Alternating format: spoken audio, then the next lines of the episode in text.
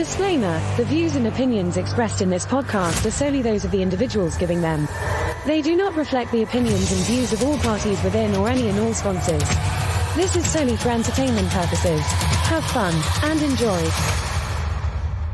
It's Operation Babble with Myke Shrews. It's pop culture, music, movies, TV too. It's time to explore life. It's Operation Babble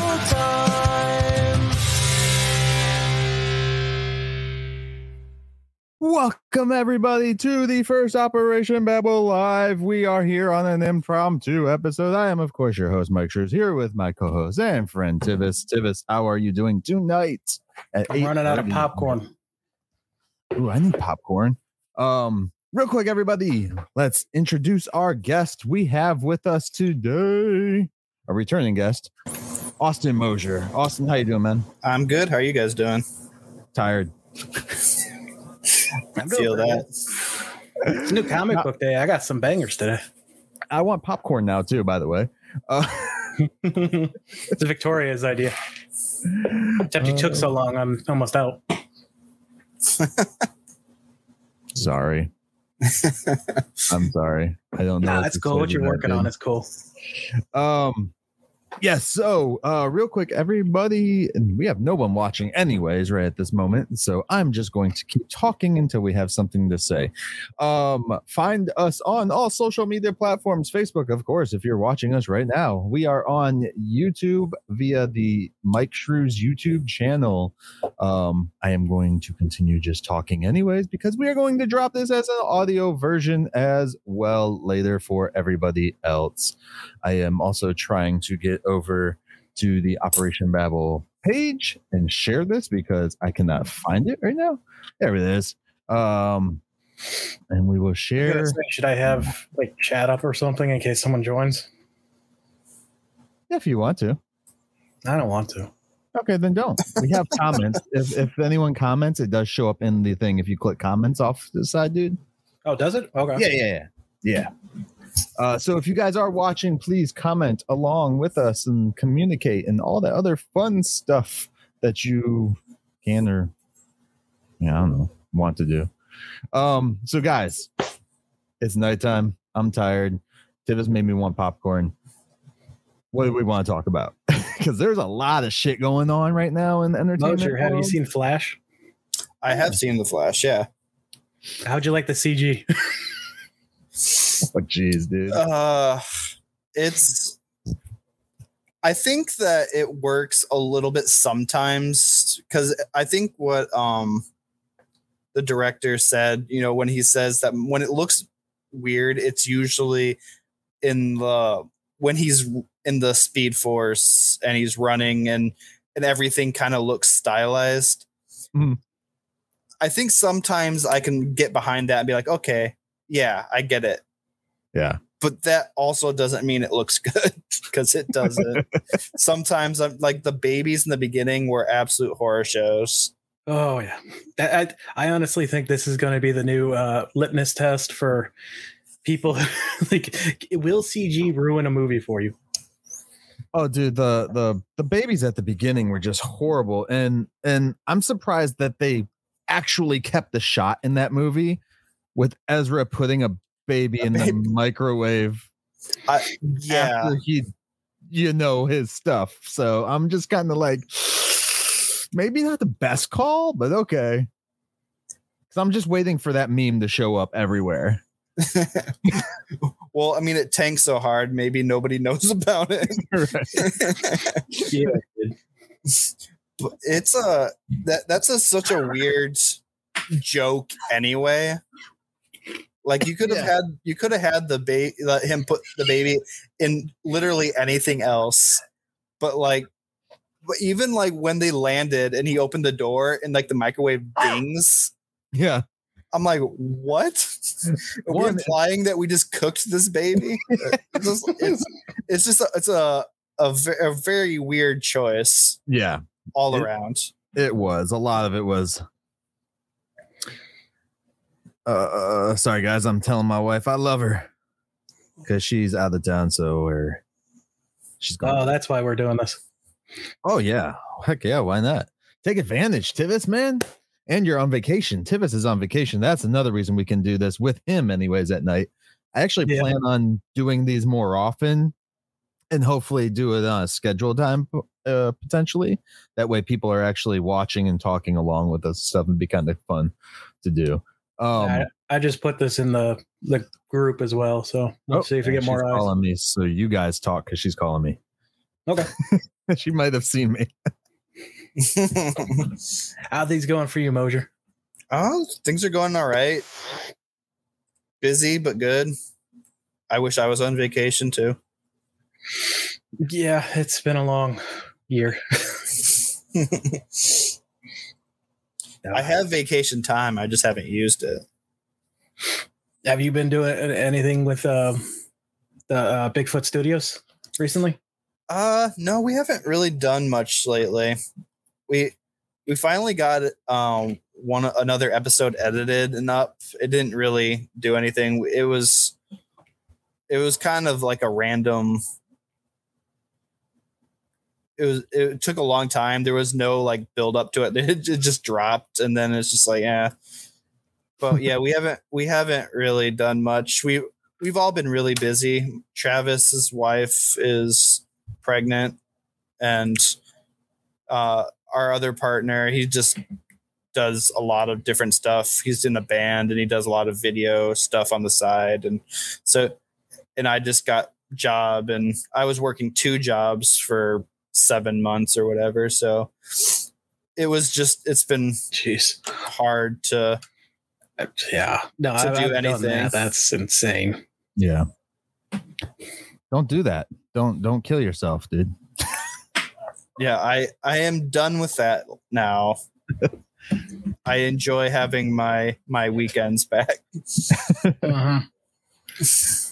Oh man, that sucks. Um so other than, you know, life being life and just trashing on you, have you been watching good shit at least, dude? dude i've been watching so much lately i um i've been working real hard this year to watch like all the movies that i want to see like so many times i like miss out on stuff but i'm like i'm like hunting it down on streaming and like renting them on amazon if i miss them in theaters and stuff like that it's yeah. I've I've seen some good stuff like this year. I, this year's a surprisingly good year.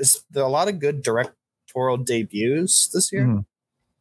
Uh, uh, obviously, there's like Christopher Nolan coming out with a new movie and Martin Scorsese and a lot of these. But there's a lot of like one of my favorite movies so far this year is uh, Past Lives. I don't know if either of you saw Past Lives. No, not yet. Um, it's really good. Uh, written directed by a director. Uh, forget her name off the top of my head. Um, so, Ooh. Uh directed by Celine Song. Celine Song. That's Yeah, it. Yes. written and directed by yep. Yeah, she, and, and it's a very sad movie, Mhm. but it's really good. I um I have not seen a lot of good stuff lately. Have you been watching a lot of bad stuff, or you just haven't been watching much of anything? Uh, not much of anything. At least new stuff. You know, I've been watching a lot more older stuff that I've seen in the past already. Like last night, I think I ended up watching Hangover 2, which Ugh. I'm just like, okay. Yeah, that's the bad one of the three. I thought Uh, the first one was worse, but that's because it was hyped up. It's the exact so same much. movie. The first two are interchangeable. Yeah, somewhat. Except you don't see chicks with dicks in the first one, so I don't know if I can say that anymore. Crap. We're live. Oh well. So sue me. They won't get much. I finished Anyway. Power Rangers Turbo. Um, yeah, no, it was. It's not a great movie. it's Oh, it's it's a lot of stupidness. Um, but yeah, other than that, like uh, I've been watching a lot of Godzilla, old Godzilla stuff. Nice. Uh, we found a uh, channel on Pluto that's Mhm. nothing but Godzilla. So it's like 50s, 60s Godzilla stuff. Uh, and then uh, we watched the Shin Godzilla film from 2018, I believe it was, or 16. One I've heard a lot of good stuff about that movie from my buddies who watch Godzilla. that movie is freaking awesome, and that Godzilla is a beast. like, I, I hope that they continue on doing more stuff with it. Well, they got one coming up. I forget the name of it, but I think it's um, in the same series as that new one. Of for the Godzilla, Yeah, hang on. because I know they did a Shin um Ultra Ultraman has uh he did a Sh- Ultraman one as well. No, it's giving me the friggin' next Godzilla vs. King Kong. Um, I don't know. oh, Godzilla minus one. That's a that's a movie or a TV show. I thought that was like an animated. Oh, okay. Yeah, I'm not Says too it's familiar with a lot God- uh, going on right now. Um, I think like the last thing I saw in theaters was Flash or Guardians, whichever came last. Oh, Flash. Flash. Yeah. Oh no, I did see uh the Spider-Man uh Spider-Verse movie, the second one. Which pissed me that off. One. It pissed you off? Yeah, the ending. I didn't know it was a two-parter. I was like, "Oh fuck you guys." It's a It's- gr- no, it's a great movie, but it, it, it, It was definitely advertised as a two-parter. I didn't watch any of the advertisements, so I just I didn't know that. yeah. they do this like just dead, like you, you're not like a Star Wars ending almost. Yeah. Yeah. And so I was just like, oh man. The I last- literally said in the theaters out loud, and it was just me and my two kids. I was like, what the fuck? Just- Yeah, they got like three in the works. So I there's no the one that's focusing on the uh, Spider Gwen or Ghost Spider, whatever they're calling her in these movies. but isn't that um well ghost is who she becomes uh, after Spy- after she's called spider-gwen i believe i thought but uh aren't they doing like live action because it's rumored that it's gonna be like Nicolas cage's first tv show ever Uh, I I don't know if that's connected or not, but yeah, you're talking about the Amazon show Spider Man Noir. yeah which if that happens and he does it that's like huge because he's never done a tv show Ow. Oh, and I just watched a western with him the other day, the the old way. Oh yeah, that- from is- Saban. Yeah, Is that that new one that Yep. just came out? yeah. I've, I've almost watched it a few times, but I'm like, I don't know. It's it's not bad. It's not great, but it's not bad. It's and it's considered a western, but it's kind of like it, most of the movie, the majority of the movie, almost all of the everything but the very beginning of the movie. It doesn't take place in like wild wild west times. It's like 20 years after. Okay. So it's called the old way because it's kind of like, you know, getting back to the old way of being the West, you know, the good old days. Have you seen the trailer for Nick Cage's new movie called Sympathy for the Devil? It's coming out this year. No. Yeah, I think that's where they stole. Well, they didn't steal it, but they supposedly part of the Dead by Daylight. You know, the, have you heard of that game, uh, Mosier? Uh, I only because I've seen like TikToks of like his voice acting in it. Yeah, supposedly from the set of that one, he gets taken into that world. So they're they're helping advertise that movie. Okay. Uh, it- the the movie looks bonkers, like most recent Nick Cage movies are. He like he he's really leaning into the I am just a crazy person, Yeah. and I love it. I watched um his uh uh Ghostland, Prisoners of Ghostland. yeah. That was pretty cool. I like my wife did not like it, but I, I thought it was fun and enjoyable. It's a very uh it has like western feel to it, but with a lot of like uh like uh, uh old school martial arts type film. Yeah, we did closed captioning for that movie at my job. Did a you? while back. Yeah. So did you actually get to watch it or Uh, not pause and stop? yeah, a lot of pause and stop and jumping around, but like Yeah. you get kind of a sense, but you know, it's not actually the same as watching, obviously. Right. So you think he'll he'll get his Superman movie done now? I mean, he is a big. No. oh, Unless he finances it himself, probably. I mean, I would watch it, but I totally would. but Yeah. it's never gonna happen. I see a lot of uh fan. So I've been looking for posters, like just fan made posters of um that movie.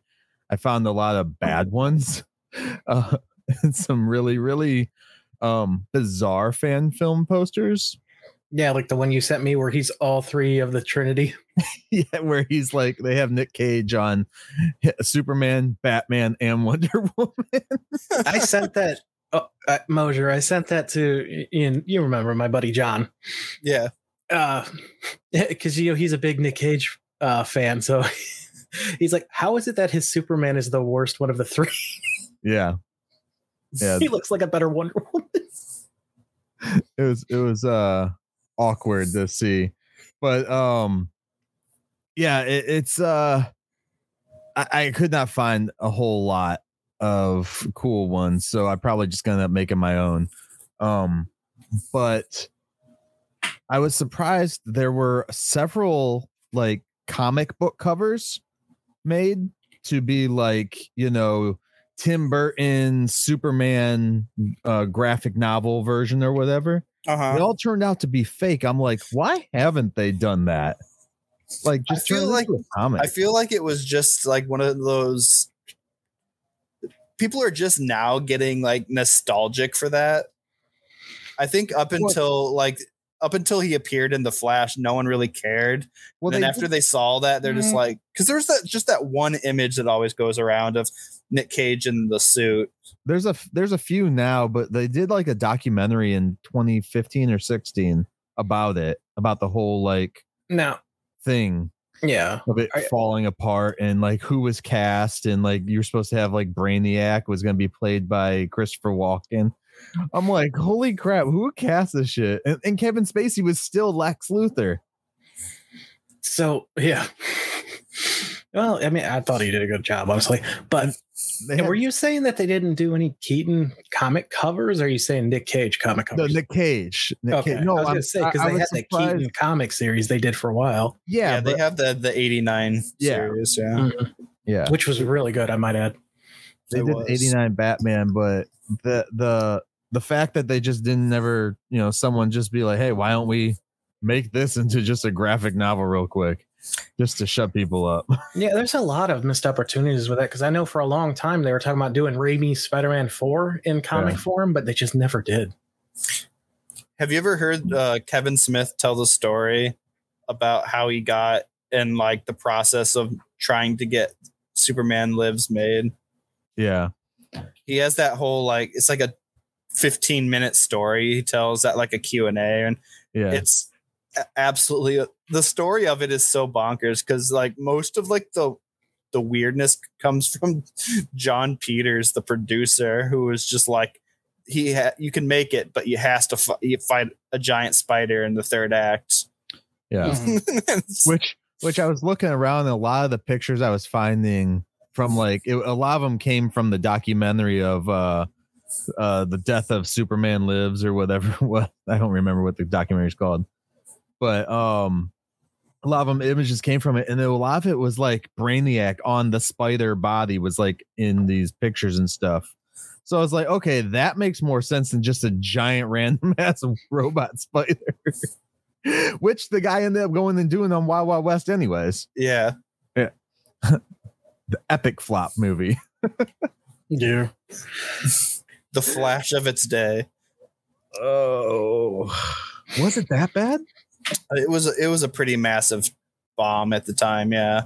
Is Flash really that big of a bomb, or are people just like over Oh, dude, it's- exaggerating it? No, no, it's- they it's lost like 250 million dollars or something like that off of it. Mm. It's Uh, because they waited so dang long. and there's a lot of reshoots and Yeah. it was made during a lot of it was made during COVID time, and just the budget uh, during that because of like safety protocols and stuff was just more, and there was uh, no way it was ever going to make its money back, Yeah. especially because like they released it after they've already like hired and pretty much have cast the entire new universe. So it's like even like the No people, even the Yeah. people who are big like Snyderverse people and like oh one more go with um, Ben Affleck. It's like no one cared anymore. Yeah. I mean, Yeah, no- I- everyone was. Batwoman would have been awesome, or Batgirl. Okay, so right now, Wild Wild West and The Flash are on par with each other, each getting 1.3 times their produ- production budget back. 1.3 times back. Yeah. So they didn't lose money then. No, right now it's got a positive of 67 million. But Which it is- cost two hundred Which one? million. Flash. Damn. But if you're And- factoring in like marketing and other stuff too, Yeah, it, this doesn't list marketing. Did they do a lot of marketing though? Because you didn't really see a lot after. Oh yeah, they were sending of- the the woman who plays uh, Supergirl. They were sending her around everywhere talking about it because they wouldn't Yeah. send Ezra. Yeah. and like even like all like the WB studios were- like heads were like, "This is the greatest movie I've ever seen." it's like okay. Tom Cruise. Yeah. To- they had Tom Cruise to say this is like the epic cinema that we need. And shit. I was like, really, dude? Even Stephen King liked it. I'm like, he was just like, I'm not usually a fan of superhero movies, but this one was really good. I, I'll be honest, I had fun with the story, but I, I would did, have I, preferred Batgirl. I didn't hate the Flash. I actually, for You- what it was, was kind of fun. It was. You can't really hate the story because it's the Flashpoint story. It's a great freaking story. That yeah, was- but we already have a better version with that animated movie. I know we do. so much better. By the way, uh, Wild Wild West made 221 million, so the Flash is only a little bit above that. yeah, but the Wild Wild West, how much did it cost to make? It cost uh, about 25 million less. That's that's crazy that that movie that cost that time, much. Yeah, 175 million. that is That was what 90 n- it's 9 99. 2000 99. I'm guessing a large part of that budget went to Will Smith. Probably. yeah he had to have that money in his hand ready to get ready That for that was that was he was riding that uh that like Men in Black like superstardom. yeah men in black independence day Yeah. Like Yeah. the recent numbers are actually making people go back and reevaluate Black Adam. They think that uh, the rock star power may have actually earned it more money than they originally thought. I didn't ever see Black Adam. It look from like a the fun one, but it's eh. from the first trailer, I'm like, I don't like this already. the, the best thing about Black Adam is every other character in it. That's not an exaggeration. Like I'm, I'm actually mad that we can't get stories about those characters. i mean you can eventually if they ever No, want to. it, there'll be different versions. I want those characters. yeah pierce brosnan was good in it he stole the sh- he stole the movie dude which he does in most movies he's in He's a very charismatic man. So yeah actually oh that was another movie i did watch uh the outlaws oh, that new Adam Devine comedy one. Yeah, that on Netflix, and Yeah. and Pierce Brosnan's in that, and again, he steals the friggin' show, dude. He makes it worth it. They they, they do they do a joke. Do you guys care? Uh, I don't care. Okay, they do a joke where like the guy's in a, a tuxedo, and the woman's like, "Oh, you look like James Bond," and he turns to her and he's like, "Which one?" And she's like, "The fifth one." He's like, "Ah, good, that was a good one." I was like, "Yes, finally, we get a stupid James Bond joke with him." Just so you know, I have the Facebook Live up, and I'm Uh-huh. watching our. Uh, co- uh, the, it's generating uh, com- uh, Captions. captions. captions, and like it, it thought you were talking about the tuxedo, and it like censored the word "frickin." Does it censor cussing? Yeah, it was just a bunch of asterisks. I didn't fucking know that. There you go. Censor that shit. There's a couple for you. I'm I'm, I'm trying to see it now. there you go. Censor that Yeah, there shit. They, they censor shit. Oh dang. That's awesome. Sweet. Um this is fun, man. I haven't done a live in a very long time. I've never Um, done one. Really? Hmm. Oh, how, how about you, Mosier? um Well, you guys did live with the recordings before. yeah, we did the we did live streaming, but we were we weren't really like interacting Yeah. like this. I don't know if I've ever done like a Facebook live thing before. Okay. Um. So, uh, like I said when we started, there's there's a lot of stuff going on, uh, right now in the world. It showed up. And what did you say? I did a thumbs up. Oh. Oh, I see right there. I got you. um so one i want to tell everybody because i did this on our other show that we do the monster cast uh which you guys can find every monster monday uh have to plug it we got to plug it all the time. Um you guys can go over to sign.moveon.org and uh sign a petition for save Troma on youtube. They were uh unjustly taken off of YouTube and a lot of independent artists actually lost a lot of their content uh for place it's a place that only you know certain artists that's like literally where they could be seen. So uh go over there sign that petition and help those uh guys out hopefully uh youtube hasn't completely erased their backlog so that those artists have their content still No. It's a bad time for artists all around. Oh, around. yeah. Well, did you if you're in if you're in the arts, you're pretty much screwed right now. did you see that a lot of indie uh, uh, movie companies though are getting exemption from this strike? Oh, A24 just got two movies exempt. They can use workers. I saw something about that this morning, but I didn't like read it because I, saw something. It was like an Anne Hathaway movie or something like that. Was like greenlit to go from like Maybe- the SAG. I wonder if it it's hmm. it's film if it's movies that were already like you know uh, financed From and what I heard, and if, if they have nothing to do with the studios they're having problems with, basically.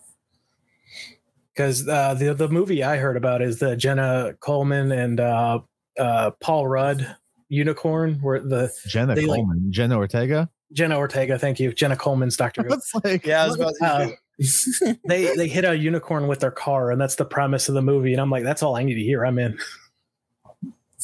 oh, is it like the unicorn store? I don't know. yeah, there's Anne Hathaway and Matthew McConaughey get SAG strike waivers, so they're gonna do something. I don't know if it's together or separate projects, but Yeah, there's like 39 independent projects. Um, which is is A24 therefore not regulated through the unions? I don't know. I'm assuming they are. Because they're they're they've become i mean there's they, we're an independent company but they've become so big over the last few years i mean winning oscars and everything you would think i'm, I'm curious about their business uh model for their their talent like how they do their contracts and stuff with them if they're allowing them to continue during these strikes because that's interesting you know um do they because i know they were doing it like snl wasn't even doing shows because of the writer strike No. Yeah, yeah. so i'm curious how But they're owned by NBC, who's a big studio. So. Right. So they're hit, they're hitting up the studios like warner brothers disney universal yeah, uh, paramount shit like that. Yeah, Yeah. Yeah, Radio they're- personalities. where a24 doesn't have like a streaming service to kind of fuck people over yet. Yet, yeah, i say yet because all these companies started out as little tiny independent companies at one point and then they all grew into the giants they are now I don't know if Unfortunately, that- happens. It, it honestly seems like just a money sinkhole at this point. Is anyone honestly making money off streaming? I don't think they are. I think I don't think any of the streaming services are doing well. I think Paramount Plus is doing terribly. I think even like Disney and um, Netflix, the like, the granddaddy of them all, like Mm. none of them are like turning Well- a profit. Netflix just announced that they had an I don't know if it's a profit, but they announced a boom in uh, incoming uh, money from their new password sharing bullshit, which is a great sign for the rest of them. Well, of course, it's going to be more money because more people, a lot of people got kicked off of a shared account, and Yeah, but it, I don't think it necessarily is going to be a long lasting. a long term. It's going to be a spike, and it's going to level down. It's Yeah. s- streaming right now is sure that's working still, right? That one does, yeah. Okay. but yeah, streaming right now. I I, I saw a video. Was it a video? Yeah, it was a video or an article that I was like, "Who's winning like the streaming wars?" And they said Sony because they don't have a streaming Mhm. service and they just sell all their stuff to all these studios for like Yeah. Oh yeah. insane money. So they're like, if you want Spider Man, you're going to have to pay us like a cajillion dollars. And then Disney shells out a cajillion dollars and Sony does really well. Yeah. And, and then they go and make like a shitty, like, It's honestly a very smart move on their part because they're not doing too well as a business. no, no, that, uh, that's what I mean. It's like they're the only company that's just like, yeah, we'll just sell our stuff to people. And I mean, that's fun. why that's why there was like Netflix for the, just the longest time because Oh yeah. you know the companies were I- selling it to Netflix to license it out and everything. But now they're all like, well, can't we make the same money? And they're and it's like Netflix, did they ever Didn't show they- you their their numbers? Like, do you think they were making that much money? Like, they do you don't think, show anybody their numbers. Like- that's a big part of the problem. Yeah, Yeah. like, do you think Max made back the millions of dollars that they paid just for Friends? No, uh, I'm and I think on. we're we're seeing examples of that because they're pulling stuff and selling it to other people. It's becoming Yeah. that again, and I honestly think we're watching the bubble burst in front of us. Well, yeah, Like, because you have like Avatar 2 is on Max right now and they- they- Disney Plus. I'm like, thought, wait, you know, what? We have all this stuff people want to watch. Well, if we just have it, people will come to us. Yeah. Okay, but what else do you have for us to watch? Because I mean, Netflix, as much of I think it's a barren wasteland right now, it had a ton of stuff at the time that I was interested in. Yeah, yeah. I get it. and and and the whole like people will just binge watch like the new season of Stranger Things and then cancel. So it's Mhm. like even like the shows that a lot of people watch, like they'll watch it in like a weekend or whatever and then cancel. So it's like it's very there's not anything that's keeping people t- loyal to a so it's not like in the day when you're like oh I- i'm loyal to a thing and i'm going to support that i i love what cbs has to put on a, a channel and i'm going to watch it it's like no people are going to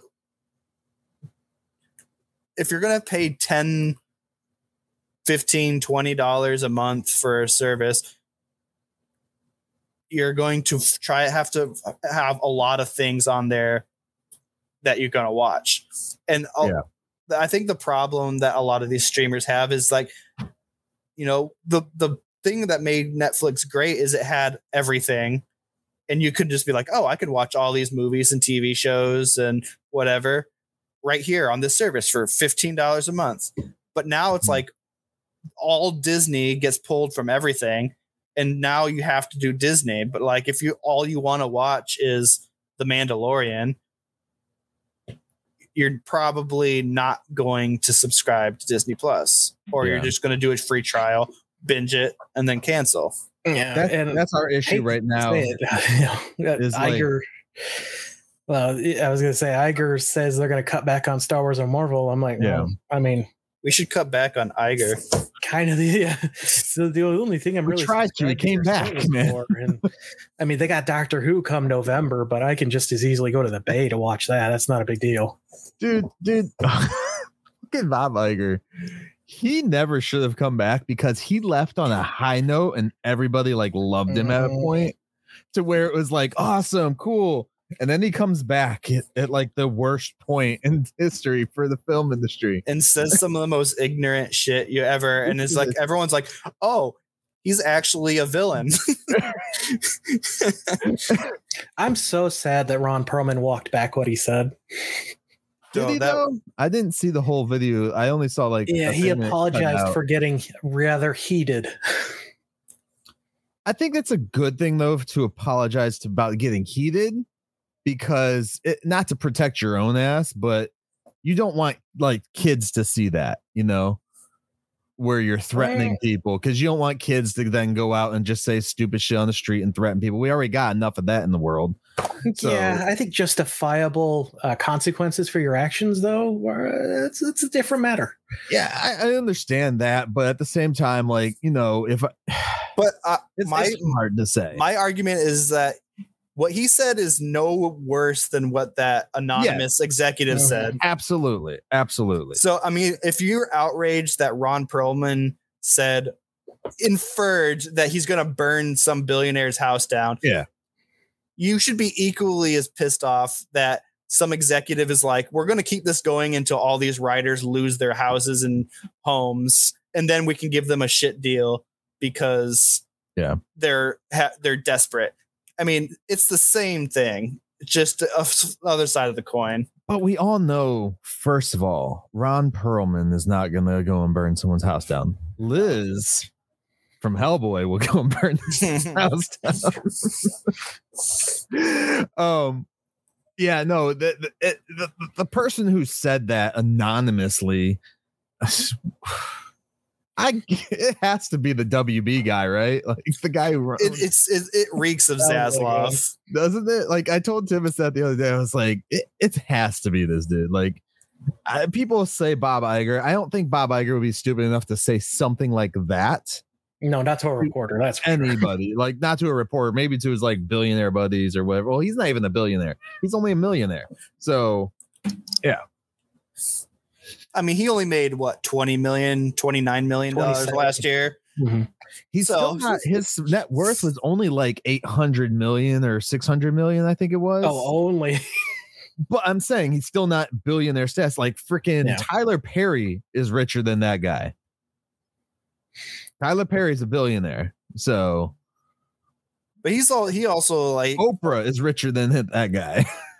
but they also own their own like they created Own their stuff, own studios. yeah. Like they actually earned their money, I feel like. I feel like cuz they built something from the ground up Ground up. where where all these new like media mogul assholes They're just taking David over someone Zaslav. else's shit.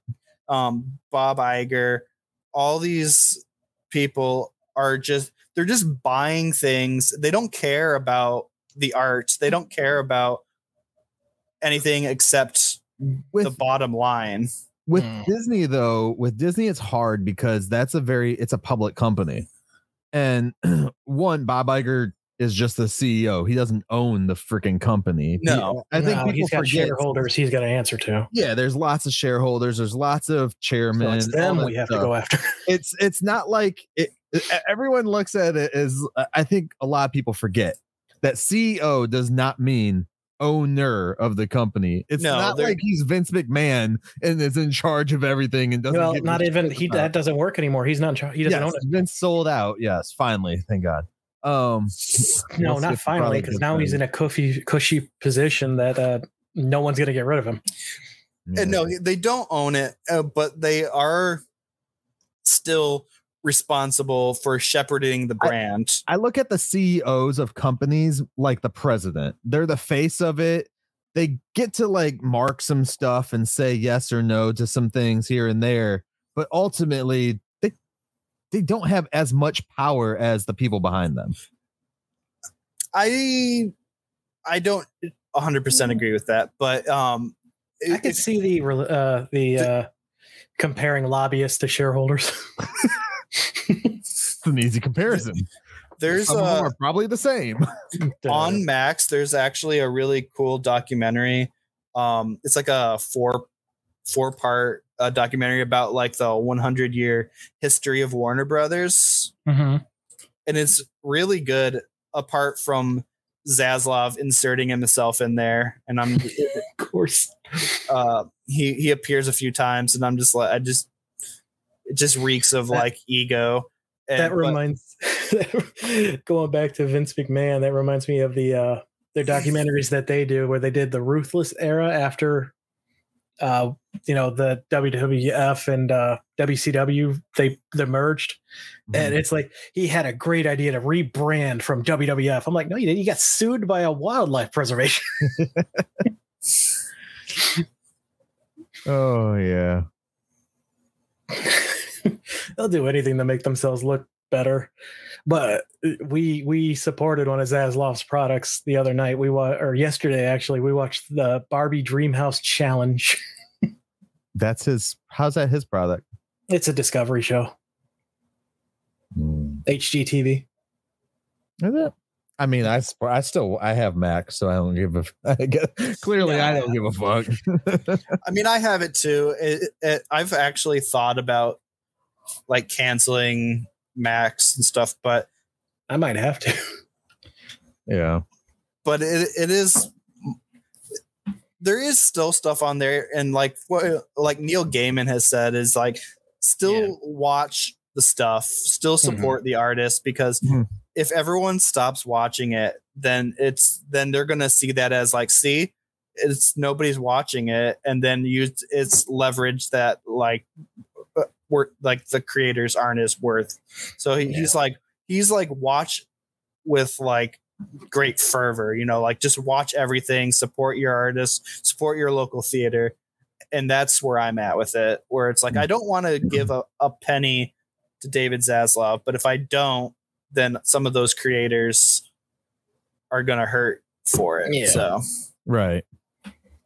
It's Yeah, like it- the whole uh, Snyder boys still trying to boycott WB. yeah they they they have definitely lost their their uh their Balance. fangs a little bit they're they they just they're in just like in every facebook comic section about anything to do with like the the james gunn like restore the snyder verse it's shut it's the hell up funny too. Like the whole Good James Gunn thing. Barbie. Barbie's gonna be an awesome freaking movie. oh, I bet you, I guarantee you, it's gonna be so good, dude. it looks amazing honestly It like does look god it looks really good It's it's gonna be so amazing. It's gonna be a great film, and and people are going to sleep on it. Watch this. I I don't think so. It. Like pre-sale tickets, that's it's outperforming Oppenheimer. Yeah, they're predicting they're predicting that uh um Barbie is going to be like at 110 million or something like that. Ooh. Like there it's it's it's predicted to be a pretty successful like opening like 5 days or whatever Yeah. for that. I'm just worried that if if people are getting the tickets to take their kids, and it turns out to not be such a kid friendly movie, that uh, parents are gonna flip the script on it real fast. What what's it rated? Is it PG-13? I think it's 13. I think it's PG thirteen. Yeah. So that's good. You should kind of expect that though. It's like you go see Shrek. There's going to be jokes for adults. Yeah, but people freaking went and saw Deadpool. well, that's just parents R, not doing their job. And then bitch that Deadpool was rated R. I'm like, you paid for the ticket on a movie that clearly states it's rated R. We shouldn't have to tell you the second you walk in. Hey, your movie's rated R. And They you do a little and you, work. and you know within like 15 seconds of the start of that movie that oh this is going to be not for kids yeah, it, it's it doesn't ease into it Oh, yeah. No, and, and the people that were bitching were taking like little kids. Like they're like, oh, we thought it was a superhero. He looked like uh, Spider Man. I'm like, Well, he is a superhero, Okay. but not every superheroes are for children. he's an anti-hero, isn't he? Uh, he's kind of his own thing. He's kind of like whatever. He just Yeah, he, he's a villain a lot. He, he's a mercenary. He'll pay what whoever pays him. He doesn't care what the job is. But uh, is is that studio that's um I'm forgetting their name? But the people doing Five Nights are they affected by all this? that movie's done and over with. No, though. I'm talking about the studio though. What 'Cause they- I'm guessing. I'm guessing there a ton are of horror. there are not a, many studios who are making anything. Because I didn't think they were that big, but they have made a lot of big movies. Be- Um, because even even if the studio might not shut down, but like the writers aren't writing, and They so like Paranormal Activity and the the the Blumhouse, Blumhouse, Blumhouse. yeah. Yes. Yeah, that's what you're thinking of. Yeah. Uh, I mean, Blumhouse has been around for uh, like 20 some years. So I don't know if they're affected by it or not, though, because they're not like a real, like, massive thing, but they're also some people want to say they're an art house production company, but they're not really art house. I wouldn't say. I th- I think there was a time when they were he- leaning that direction, and then they went more for like the the cash grab, uh, like horror genre. summer horror movie, yeah. where yeah, it's it, it's not necessarily like midsummer, yeah. but it's it you know but they, they they did like you know get out and stuff like that so they I They mean, did they, the, the Invisible Man one. They did that one. That was yeah they good. did invisible man so they you know they've done stuff that's verging on like the Yeah. the uh art house horror like the quote unquote elevated horror even though i hate that term but I've never heard of that term. Um, it looks like they are owned and distributed by Universal. So yes, they are Oh yeah, okay, yeah. on the chopping block right now. Um, Why haven't they done a monsters? but uh, they did the Black Phone this past year, right? oh yeah, that was at uh, um, That- Universal Halloween last year. We watched that. That was good. I enjoyed that film. there i liked it okay but it felt at times like they were trying to be the stranger things of you know like they it was a, a little bit too much I of like the like the 80s kids you know yeah. Well, I mean, I think it had to be set in that time because now we have all cell phones and cameras everywhere. it's not the setting of the time that i bothered me it's the way the they kids act. yeah it, it's just it just felt very like we need to cash in on the stranger things vibe because Yeah. every everything with kids has to be like stranger things ish I'm on the uh, uh not the opposite Uh-oh. end, but on a different perspective. I thought they were trying to cash in more on the whole um you know the how how the world is just going crazy right now for like serial killer content because the character that uh Ethan Hawke is Ethan Hawke, right? Yeah. Ethan Yeah. Hawke plays is his like he was great in it too Yes, he was. But his like persona he gave off and all the little things he did are very are things that they constantly are like talking about serial killers with and and the way that he was set up, it looked like honestly it looked like they were missing scenes because they set up stuff for him, but then you're like are they going to talk about that again because it's like he has these issues and all these other things and and I kind of wanted to see more of the psychology of that. and there were some things that just did not make sense in it and it like Yeah. like the like at the end like he busts open a wall with like the the toilet tank lid Uh, and then he was like oh i need something to hit this guy with and he packs a phone full of sand i'm like Just use the toilet. use the toilet lid that you just used to bust a wall down it made no sense so what made no sense, and I guarantee Tivis is never gonna watch this movie, so I don't care. No, I could people are tell you the trailer made no sense to me. I couldn't tell if the But ghost children were evil What or not. really made no sense, and I said something to Nick about it when we were watching. I was like, "Bro, it, that lid is porcelain. He's hitting it on a concrete wall. That's gonna bust in like two seconds. it's a porcelain lid. Just that's gonna shatter, dude. I've broken those things so easily. yeah it's but uh, the fact mm. that they they show that like him using that like a heavy blunt yeah, just object showing it. Yeah, and then they like or like what what what can we have him beat this guy to death with oh i know a rotary phone packed with sand what yes. It was kind of like they were like, we we need to get rid of the phone. Uh, so can you do something with it? it was it was that that part like I got to that and I'm like this is really annoying. Yeah. But it, I mean the movie was enjoyable. I liked it. Ethan Hawke was very good. I think there was some decent scares in it. I think the story was pretty good. I didn't think there there was were- any scares in it really. I just thought that like the acting was pretty good from from Ethan Hawke and the kid. I, I don't know who the kid was. I guess scares is the wrong word, but like tension, you know, like there's the scene where he's trying to get out of like the padlocked front door and yeah, and like the dude's sleeping and he's trying to get out without like waking him. There's some Yeah. good tense moments. yeah, and yeah. I heard that the Horror Nights uh, exhibit last year was fun. Is that what they based it off of? Last Oh, year? black the the phone The thing. Black Yeah, Phone, yeah. Okay. that was one of the two movie themes they had last year, and this year I think they're doing. Oh, what was it? Is it Stranger Things? Probably. They need to keep it going because we're never going to get that last final season, especially with the things going on right now, which we're going to dive into the strikes. Oh, I thought we were going to talk about Transformers finally. I didn't watch that yet. I don't want Whose to watch it. that? Oh, I fault. liked it. hey, he said the line, everybody. it continues Bumblebee, which is like the only good movie. I didn't see Bumblebee either. Oh, that's a good one.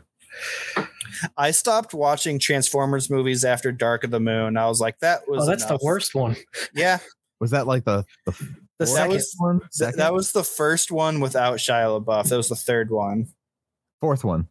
He Shia LaBeouf did three. Did he do One, Dark three? of the Moon was the second movie with Shia LaBeouf. No, Dark Side of the Moon. that's Revenge of the Fallen, Oh, you're right.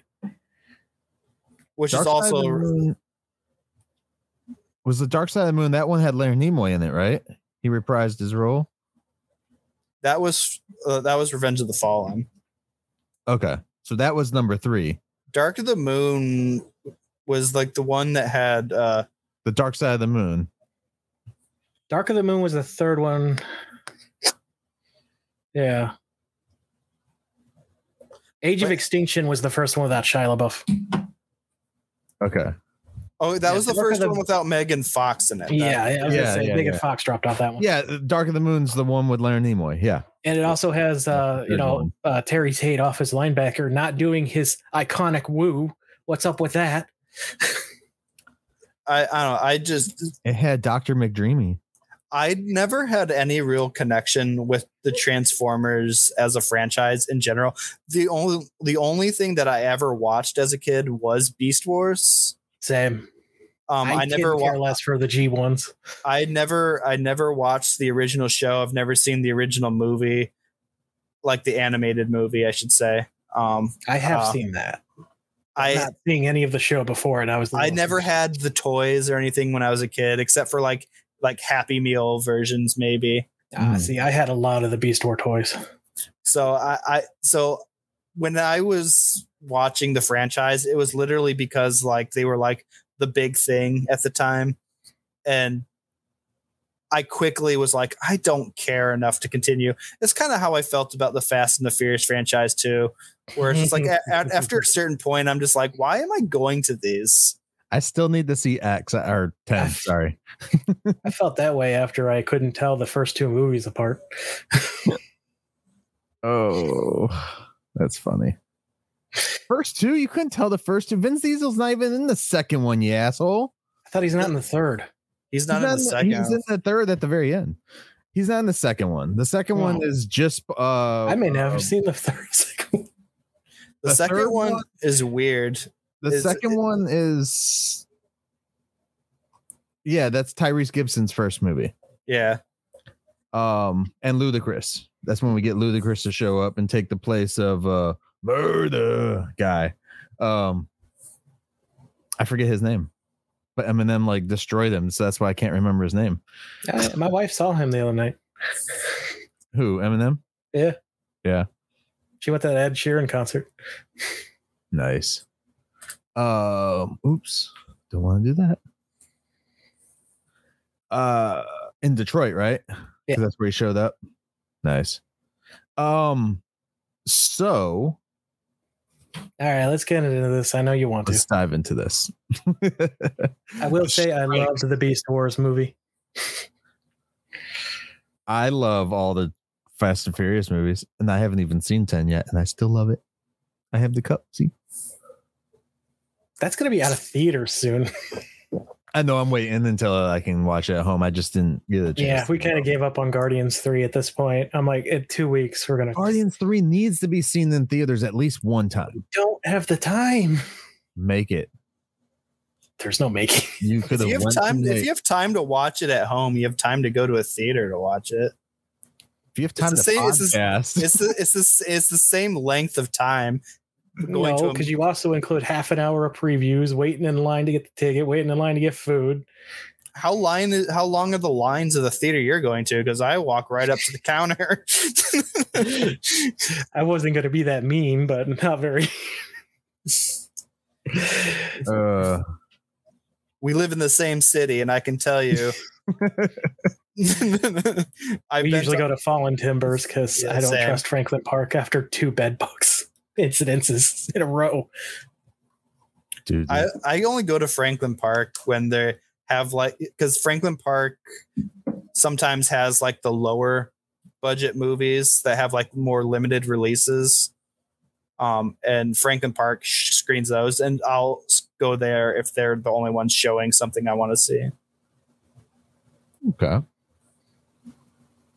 You think we've postponed Myke long enough? Nah, dude, I'm fine. I, I'll, you want to talk about Fast and Furious? Because I'll do that. Nah, I'm good. Go back to Beast Wars. Dude, they went into space, bro. They went into space in nine. Oh, anyways, there's 10 of them to this. Damn it! There's only seven Transformers.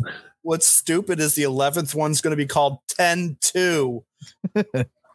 And then there's a movie set in between them. Like, like, as in 10. Never mind. They should do that. T.O. Yes, like like 10-2. Myke, I get your joke. Not my joke, it's their joke. I don't know why they didn't call it Fasten. Like, Fast 10. Fasten your Yeah, fast. like fasten your seatbelt, like fast 10 your seatbelt. I mean, the, their their naming scheme is already just pure chaos. So it's like whatever they, they could call it anything. Well, you had you had Fast and Furious, and you had the Fast and Furious. like they just put the in the name. And too fast, too furious. And then Uh, and then they had Fast and Furious Tokyo Drift. then they have fast seven and like furious what uh, furious eight or whatever. It's like You had you had uh Fast Five. Uh, ooh, geez, now I'm forgetting the names of them. Oh man, movies in order. Uh, so you had Big fan, huh? Turbocharged. Uh, Fast and Furious Six was just called Fast and Furious Six. That's the first one where we get this awesome like TV intro at the beginning. It looks like an intro to a TV show. It's so stupid. Uh, then you have Furious Seven, and then Fate, the Fate of the Furious, which was probably the better titles of any of them that they did. Um, it was still a you- stupid pun of eight though. I hated that. It's like it's like when uh, movies like substitute the letter four for all I'm A. hearing is you hate family. Okay, that's all I. I hate that family. Uh, Much like I- studio executives. The, the Mission Impossible movies are like what the Fast and the Furious movies wish they would be. no, dude. The, I think the Fast and Furious movies are like the perfect culmination of what action movies should should be like. You know, I think they're all terrible. Go watch once and always.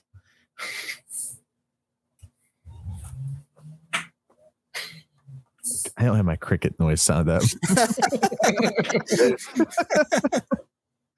oh man. All right, so let's dive into the strike bullshit.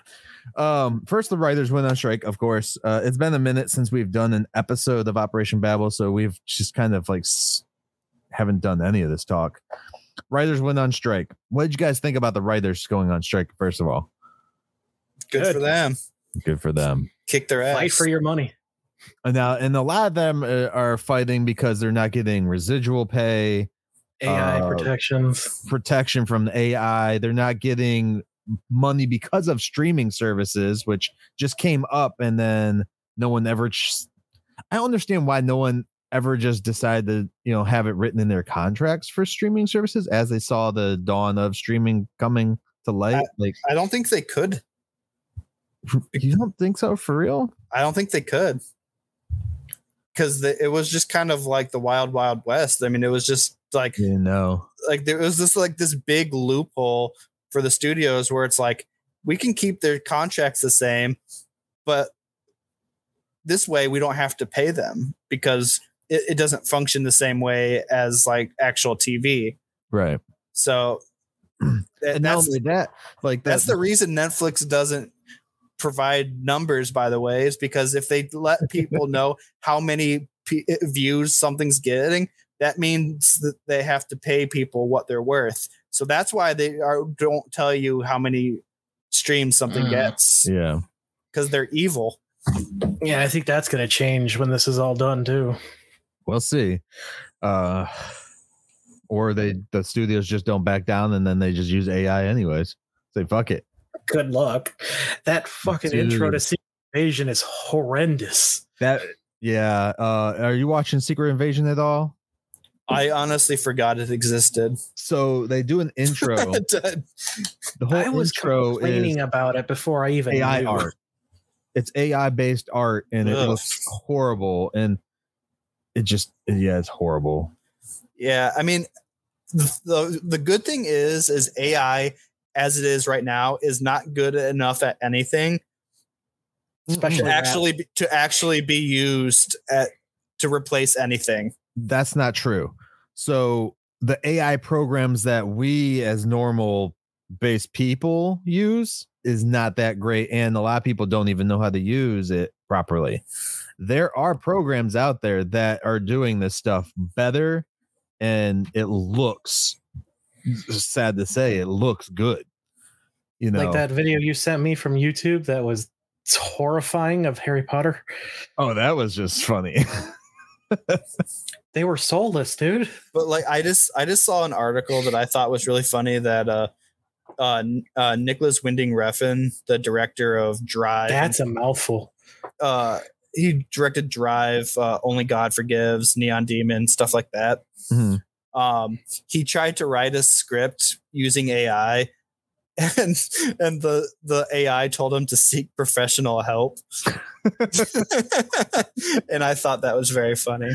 That's awesome. Yeah, no, it's it's one thing. Like I've been seeing it on like different sites and stuff too. Like there are people are using AI software to write everything. It's not just like it, you know you got the stupid memes of the kids using it to do their reports at school, but people are doing it for everything in businesses everywhere, and it's worrisome. And now there are people who are taking advantage and being like, "Hey, I'll rewrite your AI stuff so it sounds like a human wrote it."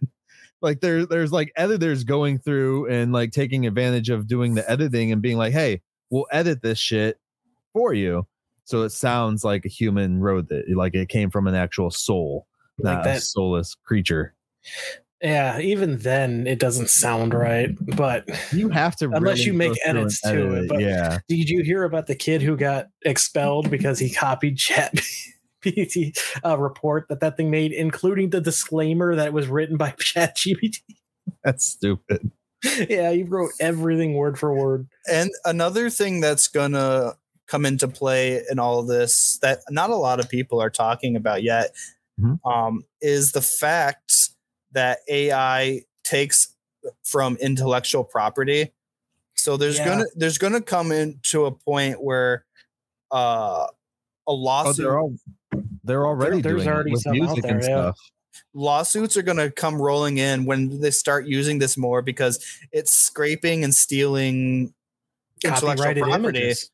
Yeah. copyrighted And- and- images they're taking like if you write a script with it it's not just generating a script it's Mhm. taking uh, like you'd be like i want a script like john wick it's going to take stuff from john wick and not Well, credit. Yeah, that's how we got the Force Awakens. AI wrote it. I wish we could use that excuse. but it, so it, so it's like there's going to be lawsuits and the I don't think it's ever going to get to the point where it's going to it's going to get too expensive to even do AI because Yeah. you're going to have to pay a lot of people. Well, they're they were showing things. Um, I watched this video, and this guy was showing like there's a lot in depth AI videos and shit out there, and this guy was showing you how you can literally write a movie script based on like just a few key things. You say, "I want a movie script written by the same people who wrote so and so movie." I want it to look and feel like this decade, but I also want it to um like go through like you know all these different like make it for modern times basically is what they're saying like take the goonies and mix it with like you know the three ninjas and then make it for modern times and then you get like a group of kids on the adventure fighting and all that stuff and I saw a video crazy I saw a video, I think it was on TikTok. This lady was on some like uh daytime talk show type thing Mhm. talking about AI and she was just like gleefully like, "Yeah, the future is going to be you can just go home and be like, you know, I'm going to I feel like watching a rom-com starring Meryl Streep and you can just plug that into like an AI and it like generates that movie for you." And I'm like, "That Yeah. sounds like a hellscape." oh Mhm. real quick speaking of ai alexa turn office off thank you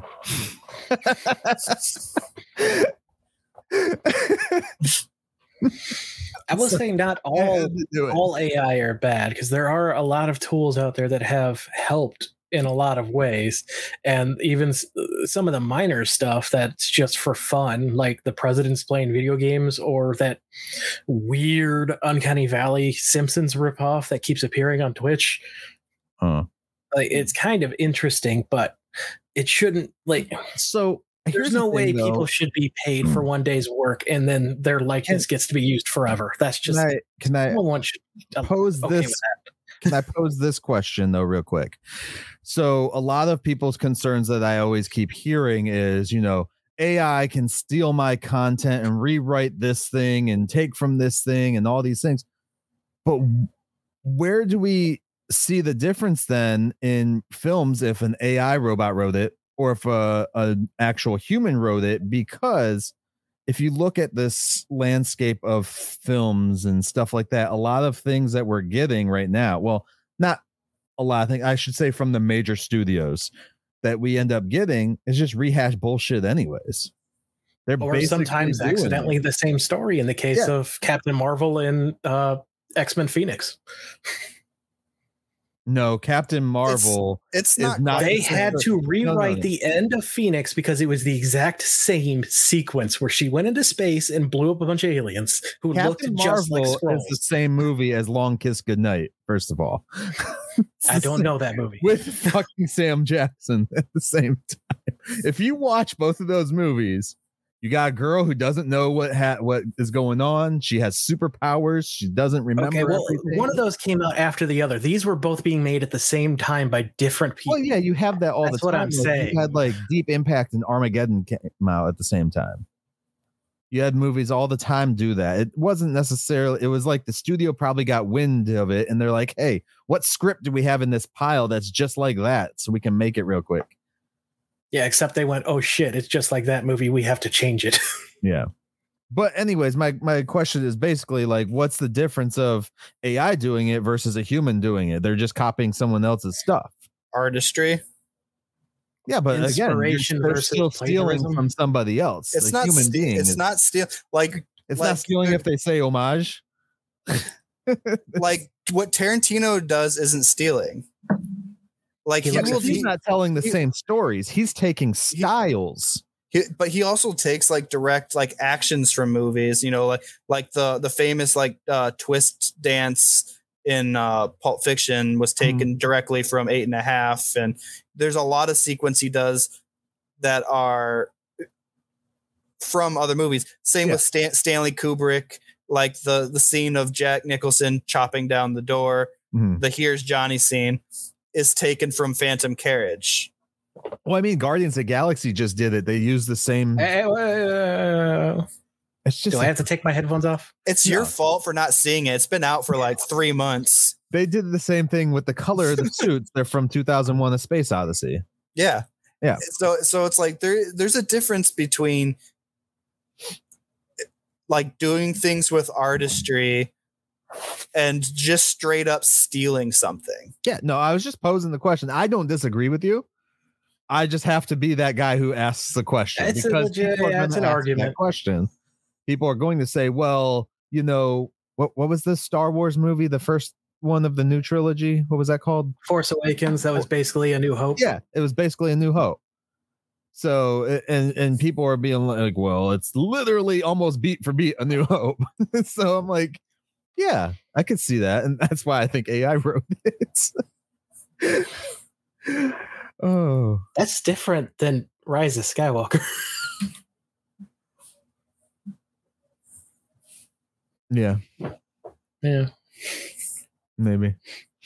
Um, but yeah, no, I had to ask that question because I wanted a legit, like you know, someone to say something like that. It was good. I, I agree with you, dude. No, it, there's there's the artistry behind it. There's and a lot of a lot of good directors know how to change it. It's the it's the styles that they bring to it, bring to the table. They know what looks good and they want to take from and there, different and there's things all the time. there is like creative decisions that go into like what does a shot like this mean? What is it like implying? An AI can't discern that. An I- AI can't direct because an AI isn't Yet. human. So an, an AI, I don't think they'll ever get to directing. Hopefully. What? Like, um, because I think there's They too could probably much- executive produce. there's too much involved in understanding emotion. There's too much uh, of like I need th- this and this out of something because that an AI doesn't understand. can can I say it's very funny too that we have these chats going on about um the actors and the stories, the scripts, the the script writers and everything too about how you know AI is not going to be able to do this. And it's very funny that Disney of all people made fun of this already with She-Hulk Yeah. in the final episode, they're like, "Oh, uh, these are AI things," and we put them together. She's like, "No, this is stupid. Like, you, that, this isn't how this uh, should go. This isn't like human nature. This isn't, you know, all this other bullshit." And it's uh, funny of all places that Disney has actually criticized themselves or, or or the situation that these people are fighting against, and then Disney's like, "No, fuck you." Like, you guys can't. You're you're taking away. You, they And put it in their art and then say fuck it we don't care. And it's I just find all of it really disrespectful to art in general Mhm. because um there was if you remember a couple of years ago they announced that they were going to do a James Dean movie. Hmm. yeah. Yep. I remember uh, where they were gonna like use that like uh deep fake technology and yeah And do a new movie starring James Dean.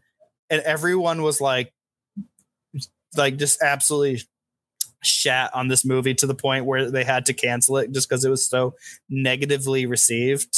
Mhm. Um and it raises the question of like just because something looks like James Dean James that's not all James Dean was. He was a person who made decisions, who had our artistic choices. He had like but if you're just He wrote programming Big Bad John.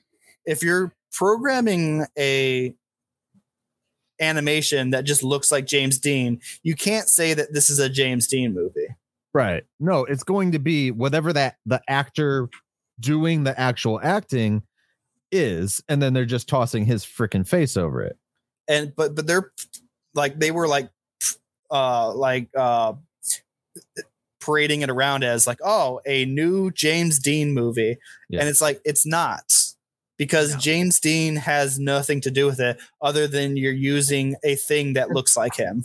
and how do we, how should we do like because you you brought it up i'll bring it up too especially because the flash just did it like we had the other actor playing the other version of Ezra Miller, and then they just deep faked his face for Ezra's face on him.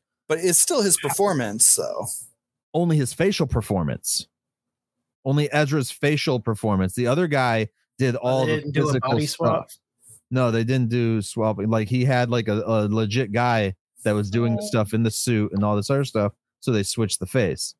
Like they they showed like behind the scenes uh imagery and stuff of it. I think So- that is is different though because No, no, it I involving him. as- yeah no I, that i'm not i'm not getting into that part i'm wondering where does where do we start to actually credit those people and, Right, and exactly. they get residuals and stuff on it because it's their literal performance and then you just cg'd over them kind of like um when they did uh the social network and you had arm army ham Armie Hammer. Yeah. was it him yeah Armie Hammer Cannibal. he played the twins, but only he, he only played one of them, and then the other guy was there.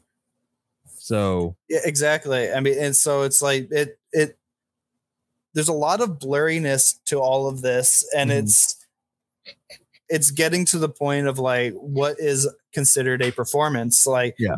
like what is considered like because what sells it? What what are we saying that sells the performance? Is it the facial structure or the facial reactions, or is it the actual full body movement of the character?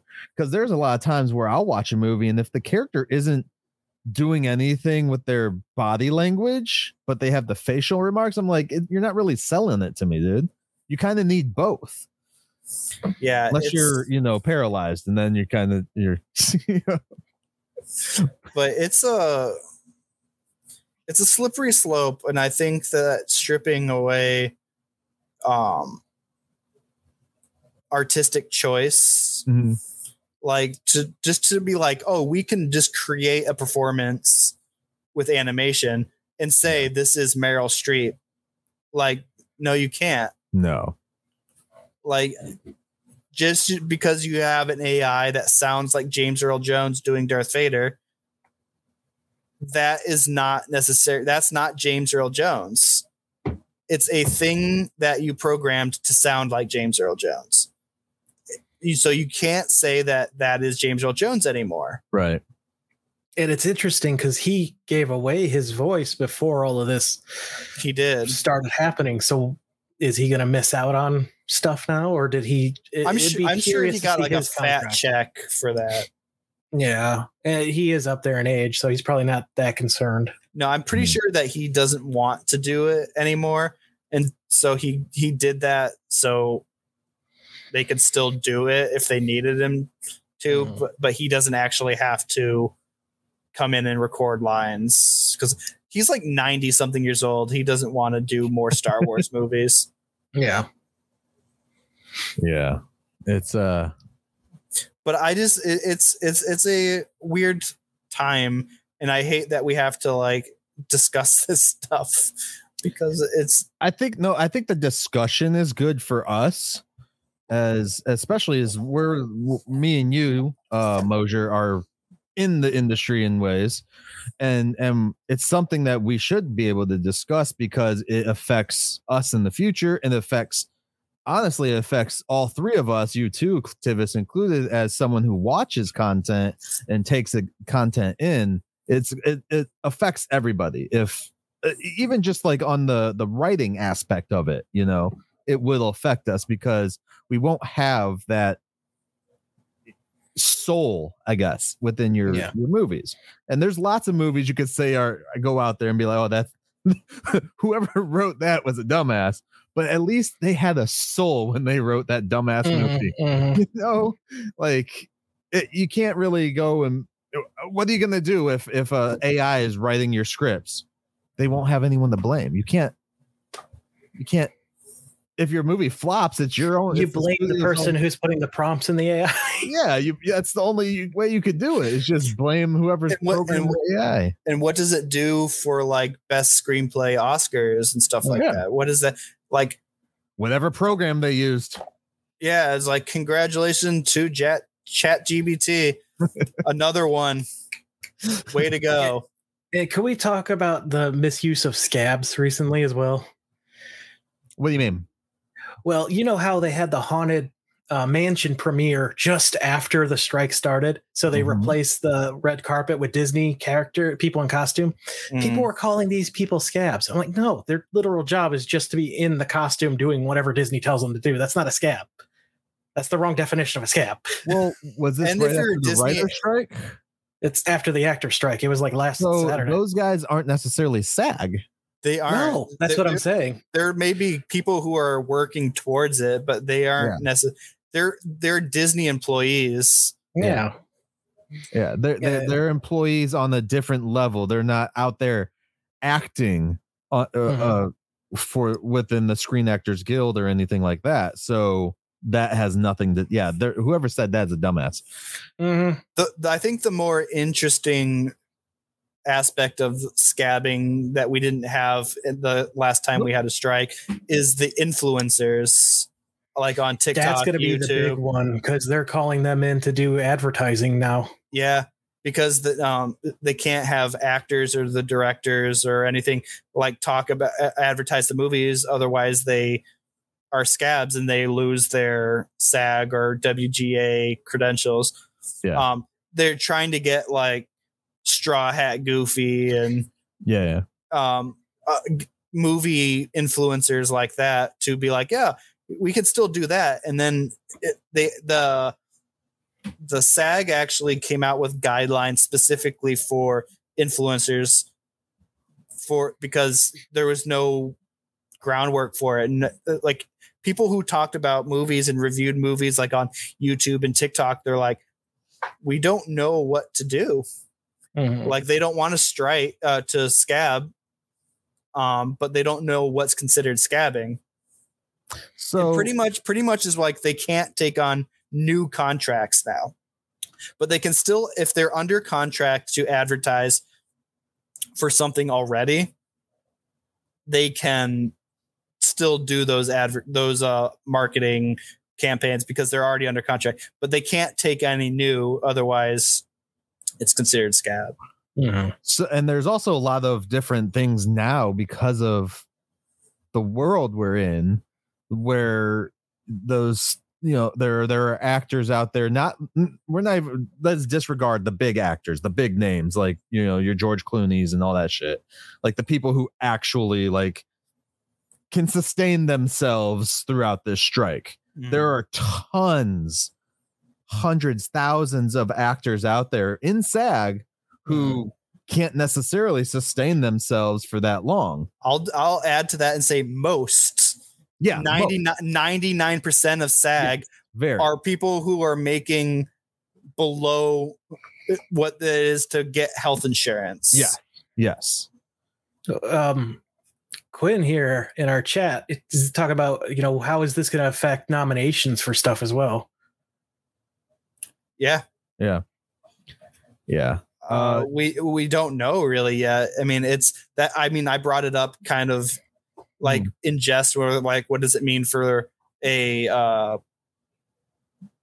best screenplay Oscar? Like, Yeah. if if a uh, if an an AI wrote a screenplay, what does that mean for that? Like, I don't know.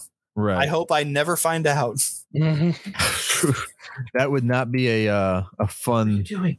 fun time Don't so it's his cats attacking him She's sitting on my D and D miniatures. but but no yeah like i was saying like there are like you said too you know less than seven like probably about 75% of actors out there that are sag are not those people who are making the big bucks Yeah. who can Which- afford to do everything and, and and a lot What of is it? people don't understand that even like the people that are in big movies and stuff doesn't necessarily mean they can sustain themselves for months without no, it- income. there's there's been a lot of uh like there was a an actress who was in Orange is the New Black. Mhm. Yeah. Um who who was very vocal about like she was in like most of the show. Like she was in like like three or four seasons of the show. She was in like 50 episodes or something like that. And she said like while she's she's famous, like every she walks outside, people know who she is, and she has to like wait tables at night because she can't afford to live. And she's on one of the biggest shows in the world at the time. Yeah. Sorry. Yeah. And, and and- so it's it's just because you're on a big show or in, Yep. you're wow you're in the new mission impossible movie cool Mhm. you're probably getting paid absolute shit yeah. Uh, Absolutely. what is um And- Jana Smelt Schmieding? I don't know. Uh she was in uh she played Bev in Reservation Dogs. She just like showed that uh, she made three cents from that show. And then she was also in uh Rutherford Falls and she made 33 bucks. Yeah. From uh just that that show streaming. and what a, a lot of people don't realize is that a lot of these people it, it sounds like they're making good money because they're like you know like they'll be like wow you got paid seven thousand dollars to do like a, a month of work or whatever Mhm. they're like that's a lot of money i wish i made seven thousand dollars that much but what the are thing the is, is they're gonna get another job in a year? exactly Yeah. it's like they're one they that could be their one job of the year and they made seven thousand dollars and out of that seven thousand dollars you have to pay your your managers and your like agents and your rent and if you're SAG, you have to pay in the union dues. yeah, and, all yeah that and, stuff. and so like like the, of that seven thousand dollars that these people made, they might take home a thousand of it, say Mm. whatever you know, like Yeah. it's a very small fraction of it. So like, and th- this is what this is all about. It's not a a lot of the people I've seen criticize it are like, oh, these whiny rich uh, people wanting more money. It's like the deals that the they make are going to have very little to do with like the Jennifer Lawrences, the Margot Robbies, like Yeah. Like this not have anything to do. They stand in solidarity with these people, yeah. but uh, they're not going to be affected by the decision one way or the other. right. Mm. and and that's that's the big thing is like so many people don't realize like do they not remember the stories of freaking actors talking about living in their cars working as you know um s- uh, uh restaurant personnel I, I don't know what we could servers they, uh, or kitchen staff or anything just so that they had enough income to pay for rent so that they could live there so that they could go and try and get into the movies Well, what is like it? They, freaking they, uh, Stallone lived in his car when he fucking wrote Rocky. um what is the average person that someone that's in the the studio or the the industry makes is like less than how much it takes to live in an apartment for a year in LA. Yeah, Yeah. I mean, a- again, they keep throwing out these numbers, and people are like, Uh-oh. that sounds pretty good. Like there's Yeah. like the there's the like the average writer it makes about like sixty nine thousand dollars or something a year, and it's like that sounds really good. Except if you're only working three months out of the year, Yeah. um, because uh, these contracts used to um be a for a year because you know like if you're writing on say uh Seinfeld or 24 or any of hmm. these shows that the, the way they used to be where it's like it's like 25 episodes a year right. or more. Well, like Seinfeld's not worrying about the strike income. You no, know? exactly. but, they're- but I'm just saying like the way Yeah. that these shows used to be is like a writer on that show, if you're in like a writer's room for Seinfeld, Yeah. because it's not just Seinfeld and Larry David, like they had other writers. Yeah. Like if you're on a, a staff, you're good for like a year. And then when you have downtime, it's like, okay, I know I'll be back Yeah. probably at Seinfeld show or something else, and I'll have another 25 weeks. But now seasons of TV shows are like eight episodes, 10 episodes. So Uh-huh. it's like if you're in a like if you're writing for Game of Thrones, you could be like, oh, I wrote an episode of Game of Thrones, that could be it for a year. And you Yeah. have like uh three months of work and then you're unemployed and you don't Mhm. know when your next gig's going to come Yeah. and so it's like this is what and, we have to shift because everyone uh, like streaming took over but we're still treating it like tv Yeah. and tv do, it doesn't function that way anymore No.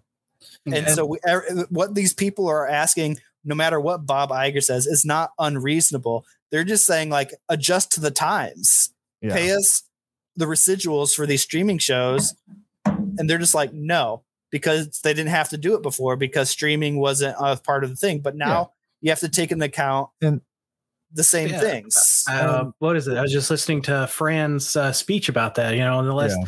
decade, the industry has changed so much, and the contract hasn't changed to reflect that.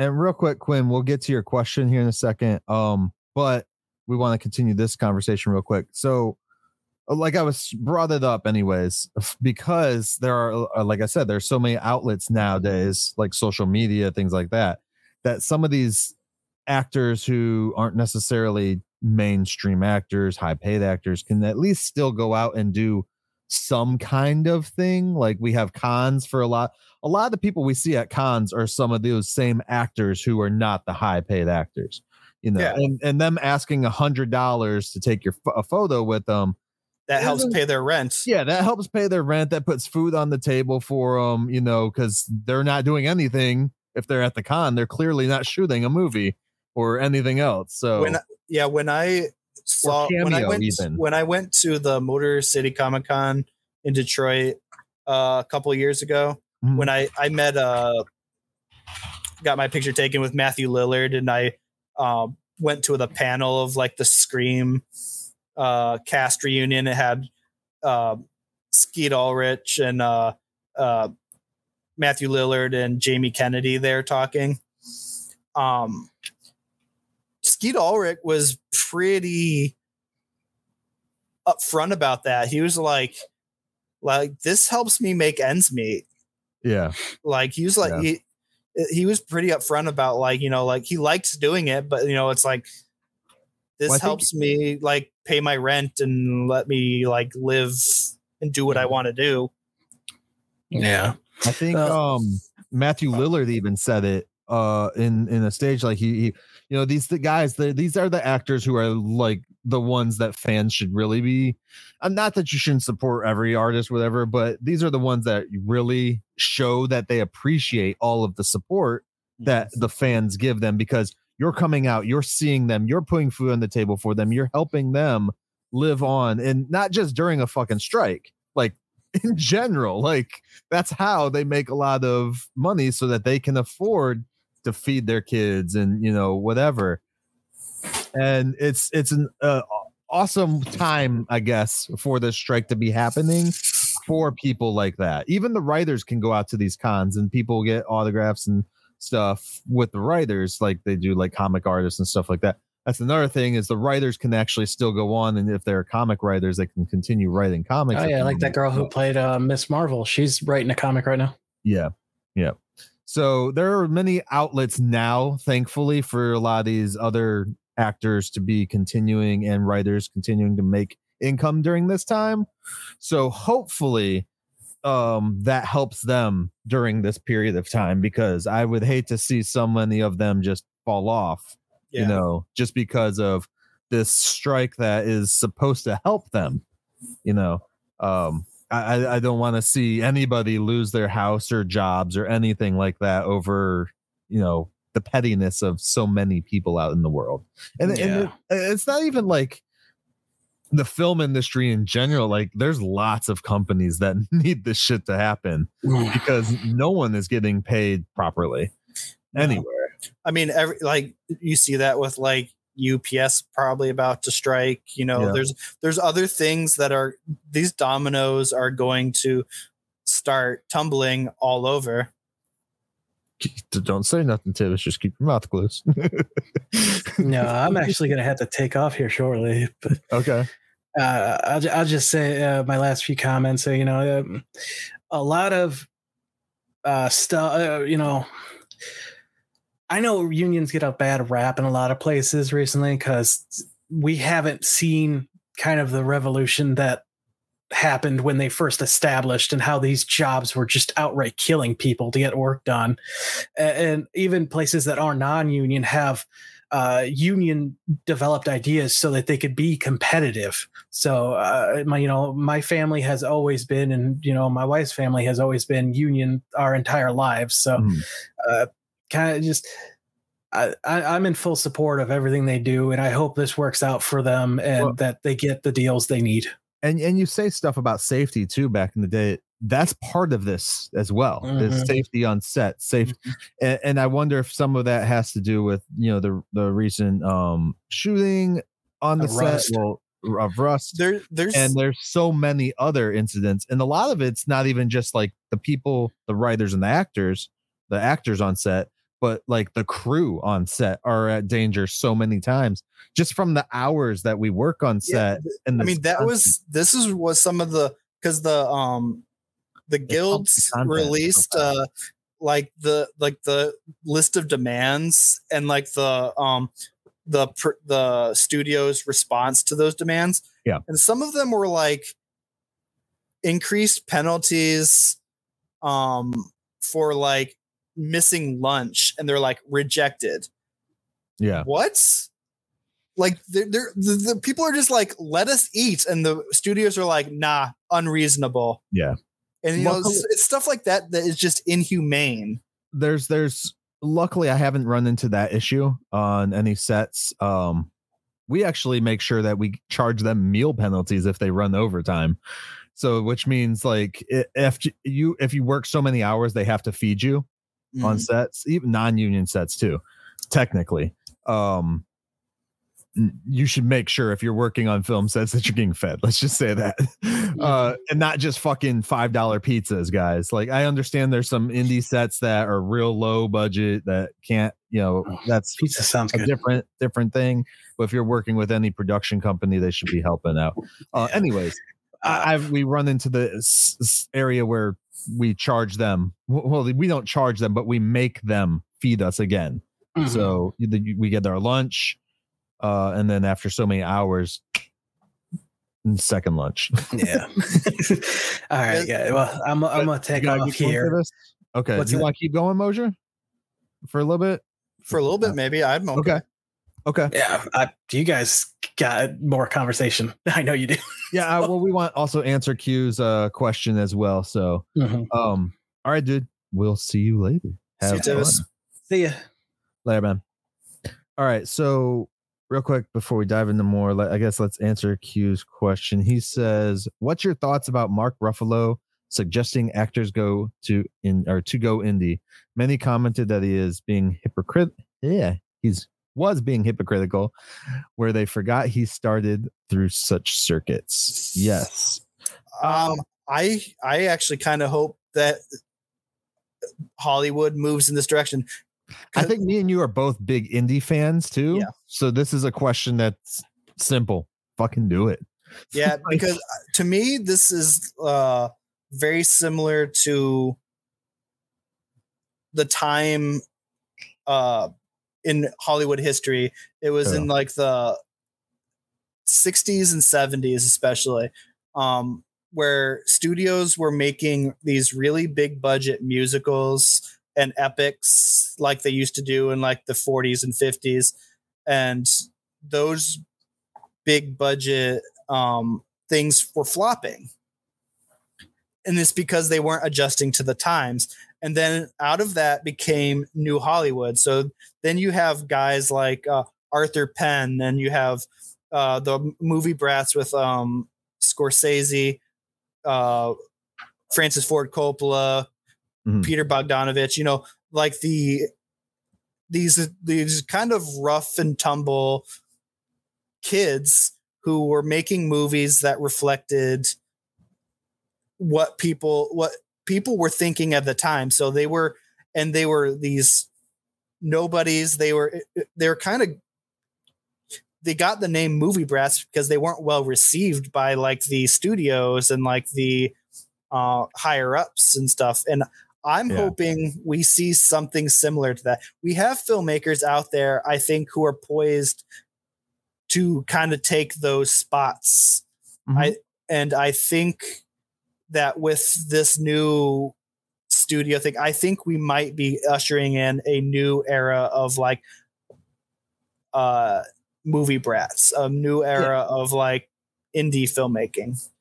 Oh yeah, yeah, I can definitely see that. It's uh, just over the last few years. Like I think uh, what helped push that too was in in a weird way, like COVID shut down stuff. Like it it, it was kind of booming, uh, starting to build up right before then with some good movies that were coming out, but like afterwards, I think everyone kind of just got over a lot of the comic book shit to be honest.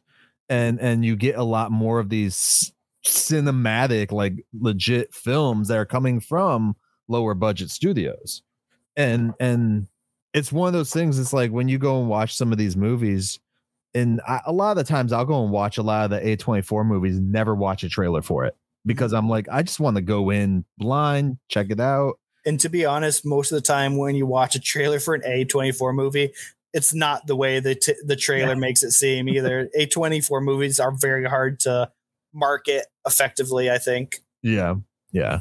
It's it's one of those ones. It's, I think the only one I actually watched before I watched the film was probably uh Everything Everywhere. Hmm. And and even that trailer, you're kind of like, dude, this is gonna be fucking trippy. And then you go watch the movie and it's fucking trippy. it's such a good film. But yeah, no, uh Q. Um, I suggest, you know, as, as well as Mark Ruffalo, just go the indie route, dude. Like that's uh, we started the show off if uh, you weren't uh, here or anyone was, um, with you know shouting out Troma Entertainment. They're having some issues right now. They're in the fully independent company. Um, they've been doing independent films for I believe they're up to fifty years now. It's crazy. Um, but a lot of the guys got their start there. You know, James Gunn, he's now running the DC sector. So uh there's there's a lot of good things that come from indie companies and, and independent film and independent cinema just story wise because it's not the same rehashed stuff that the studios are like hey we need another you know sparkly film let's do this I will say uh, my my call is for people to actually support these smaller movies too. Yeah. I mean, they don't get the marketing that the the big Marvel and superhero and like the Tom Cruise Mission Impossible movies, you know. Yep. Like these are like the blockbusters and yes, they're going to get a ton of attention, but pay attention to the other movies too and watch the trailers, go to the movies, go see them in theaters, get get these money uh these movies money because they I feel like people don't know like sometimes I'll just go to a movie that I don't really know much about. You know, I was just like I haven't seen it yeah just go. Um, and like a lot of the movies I've seen this year, I mean, I've seen so far 53 2023 movies. And a lot of those are like indie, small budget movies um, that maybe won't get that much attention, but like Yeah. I want to give them my money. I want them to be able to be like able to make something else because it's such a hard industry to make something in. oh yeah yeah and so like if if the if it's and some things are really good. Like there's a couple like really low budget sci-fi movies I've seen this year Mhm. are fantastic. Uh The Artifice Girl, if you've ever anyone's ever heard of The Artifice Girl, super low budget, deals with AI actually. um really good and it kind of deals with the morality of AI. So Yeah. check out The Artifice Girl. It's very low budget. Uh it, it feels that way. It takes place in like one room, but it's fascinating. Um another good one uh see what it was called uh linoleum it stars uh jim gaffigan and uh Rhea Seehorn, who plays in uh um uh Better Call Saul, if you guys watch that. Yeah. Um she plays Kim in that show. Yeah. Uh Linoleum, also a very good low budget sci-fi movie. Uh and it, they're movies that you don't hear about.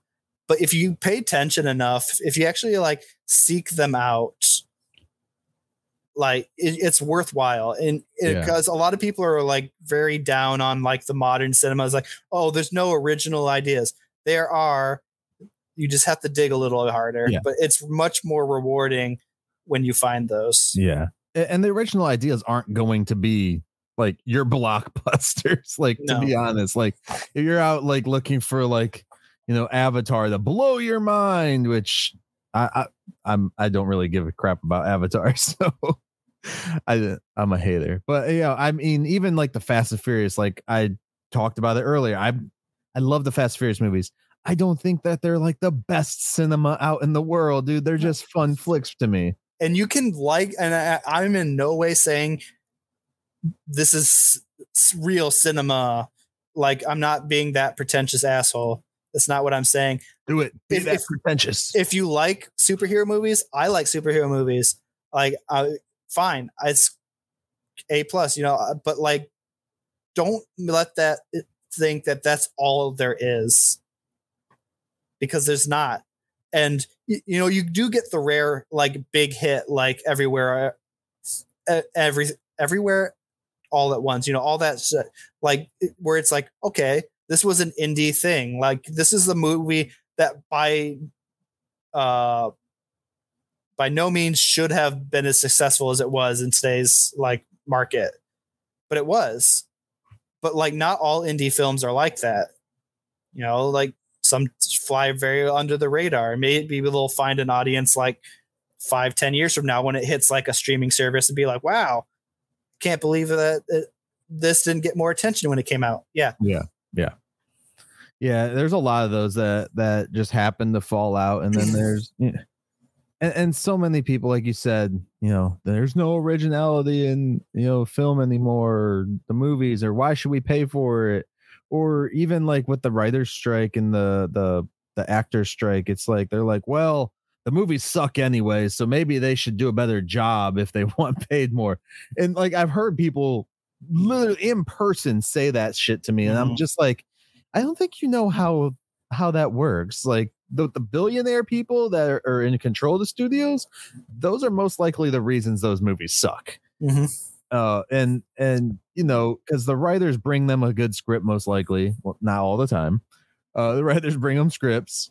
They're gonna be like, all right, now change five million things and basically just commercialize it and all these other things and you're lucky enough if you get some indie films and that's i think that's one thing i really like about a24 is there you don't see a whole lot of commercialization in it Mhm. you know um same thing with Troma like Troma well Troma's a whole nother type of indie uh, film company but they're they're just i think the the guys at Troma are to me anyways they do it how i kind of want to do it when i'm like making movies and stuff just having fun it looks like they're having just so Yeah. much fun and there's and you know there's filmmakers out there who made a living making B movies. Yeah.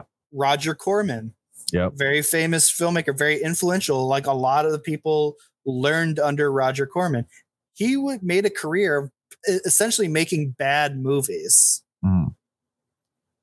but they were like he produced them, he wrote them, he he had a style that was his own, and you know he did like the original um Little Shop of Horrors and Yeah. stuff like that. You know, so he did like very B movie things, but they were good and they were successful because of what they were. And I, I feel like that- that stuff is harder to come by. It is out there though, yeah and you should give these people monies. give them all the monies. Don't buy groceries give them the monies. Uh yes. Um yeah no uh, th- there's only so much you can say too about just check out indie films and all the time and it's it's just one of those things that does go over, under the radar especially for a lot of guys and like i it's sad because i actually was talking to this guy who introduced himself to me as a film buff like i, I was just you know out in uh he said something and he's like, Oh no, I, I follow that. So I definitely know because I'm like really big into following movies and stuff like that. And I was like, Oh yeah, cool. I follow along too. I work in the industry sometimes and I do podcasts on, you know, different things within the industry. And he's like, Oh yeah. And and one, I I completely proved him wrong because I told him Michael Bay was a producer on the new Beast Wars movie, and I totally was right. I was like, just because he's a producer doesn't mean he had anything to do with it. It's just a title they give him. Producer uh, he- a lot of times means absolutely nothing. Oh yeah, yeah. It means nothing really. But he was just going on about, you know, oh uh shit, I lost my train of thought now. he was um he was just going on about, you know, I, I I really love movies and all these things. And all the movies he was talking about were those like mainstream titles that and so I brought up other movies and he's like, Oh, this, this, and this. And then of course he brought up, you know, everything everywhere. But I'm like, everyone's talking about that because it won an Oscar. So everybody's talking about that. I tried to get him to talk about films that not the ordinary person would talk about. And so you got people out there saying they're just film knowledgeable guys, but they're not really watching everything. Not that you have to, you know, you don't need to, but it's But just like You you should you should know that there's like Other- like there's other things out there like and everything everywhere all at once is not the epitome of like No. indie cinema. No, no, it's not. Uh, there are better films out there than that movie. There are hundred percent better films out there than that.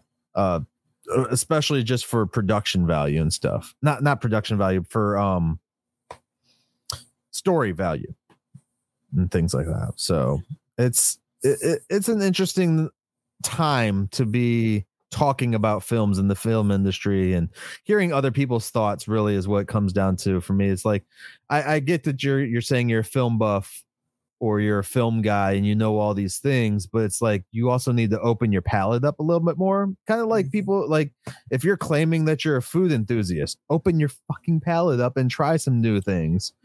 It's like it'd be like saying I'm a foodie. I love food, but like your favorite restaurants like Applebee's.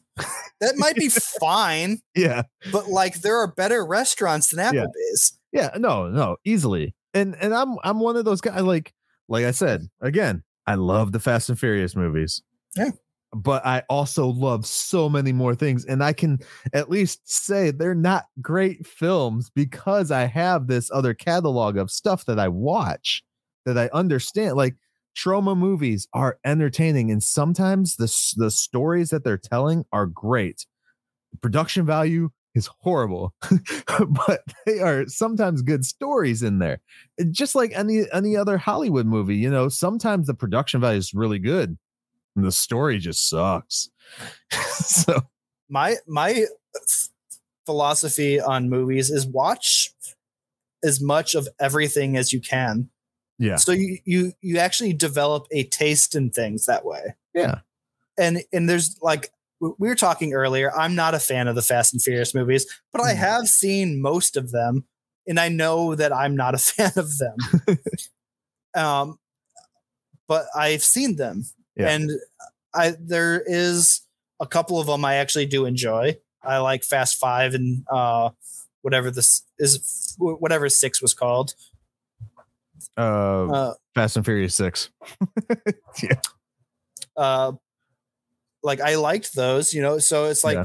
there might you might find things that Yeah. you don't expect to like if you just like open Watch yourself up to it. Yeah, Yeah. I because I I like to watch, you know, like some like shitty like kung fu movies and stuff like that. You know, they're not Mm-hmm. maybe not be the best ones. It's not going to be Enter the Dragon or whatever Yeah, but like you I like watching those. I like watching like uh some of those like uh shoegaze like Duplass brothers like indie movies and yeah, like I like there's a lot of stuff out there that if and it, it like there's another a good uh sci-fi movie I just watched um indie sci-fi it's a Duplass brother production it's called um uh Biosphere it's also a pretty interesting movie Biosphere. Which what year was that one made? this year Okay, yeah, I didn't see that one then. Because there's another movie called Biosphere. Um, I believe it was called Biosphere. Yeah, and so it's just like just watch everything. I don't care if you're like, oh, like watch like the weird art house shit. Oh, I was about to watch this movie the other night too. Yeah. Yeah. Okay, It- I'm gonna check that one out. it's good. It's weird. And if you watch that and think like there are no original ideas anymore, you you and I did not watch the same film.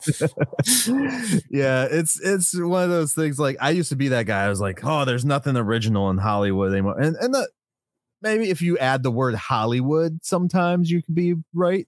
You know, Yeah. but I mean, there are indie films that are made in Hollywood too. There are other orig- like original films still made and coming out of Hollywood. Uh, but yeah, the, I, I always tell people open up your palette, man. You got to watch more stuff, and it gives you a better understanding of when you're talking about other films that you do love that you know aren't great, and, and you can like potentially see things in those other movies that other people didn't see. Like I've I you know you like Tivis said earlier um before he took off, he was talking about like the Snyder Bros for a second, like like it's like th- they've found Snyder's movies to be like the end all be all of what DC can be. And I've like I've seen so many movies. And I'm like, that's if that's what you think the end all be all is, then I feel bad, man. Yeah, my problem with the the the Snyder stuff is like, you know, people if you love them, fine. Dude, I like them. And that's the thing. It's like I, I like them, but I'm still not gonna be that guy who goes around saying they're they're the best thing that DC's ever done. And Zack Snyder's a genius. He's the best director. It's like he's not. He's I- kind of a he's kind of a a style over substance guy. He thinks Yeah. he's way smarter than he is. Yeah. And um Uh, and unfortunately, that's kind of how I feel Michael Bay became. Michael Bay, when he first started, like, dude, like Bad Boys One was great. Then, like, he got into this like over glossy, shiny, like aesthetic, and then just gave up on actually caring what the movies were gonna do. The Rock is also fantastic. The Rock is also a great one, yeah. Yeah, it was pre uh Bad Boys too, so yeah, but yeah, it, it's it, and I'm not saying that if you say uh, uh, you, love the snack S- Zack Snyder verse, It's- uh, it's a bad thing. I I don't like it, and I'm excited for what's coming more than I would be for another Snyderverse movie personally. Um, but I'm just saying, don't pretend like this is cinema. This is like art, the best thing you the best thing you've ever seen. Yeah. It's like because there are way better things out there, and you just have to like find it. Now now watch old movies. and, and I've talked about this in the past, like say Batman v Superman. There are some shots in there that are just beautiful shots. But that's what they are. They they uh, out of context and everything else. It's that's what it becomes.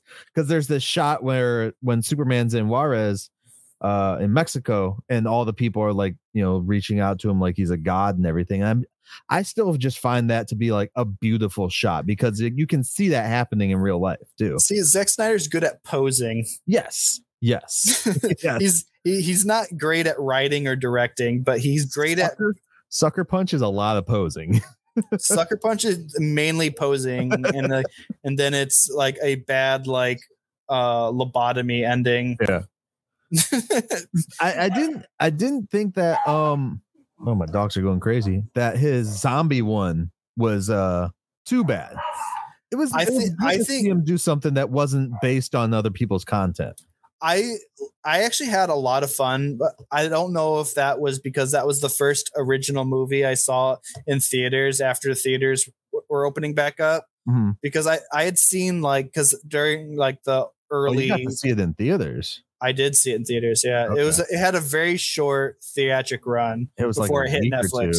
Yeah, Yeah. and I went with a buddy of mine because, and I was like, I don't even care. I'm at that point. I was starving for like an original movie. Yeah. Did Uh, you see the the the prequel one that they I did? I didn't. That is a good one if you like, you know, heist movies and stuff. Was it in focus? Yes. Because And most mo- most of uh, Army of the Dead or whatever the thing is called. yeah, Army of the Dead, I believe it was. uh like most of that movie is horribly out of focus. Yeah, and and I wonder if that's like kind of where like he was just maybe he was just practicing because they did that stupid scene, the the nightmare scene in the end of his Justice League cut. Mm, And it's like that was horrible. That was that was really out of focus. And people thought it was like the most perfect. I was like, nah, dude, like whoever he hired, he probably did it himself. Like they just didn't give a shit. I They're like, we gotta hide the bad makeup and stuff because this is cheap.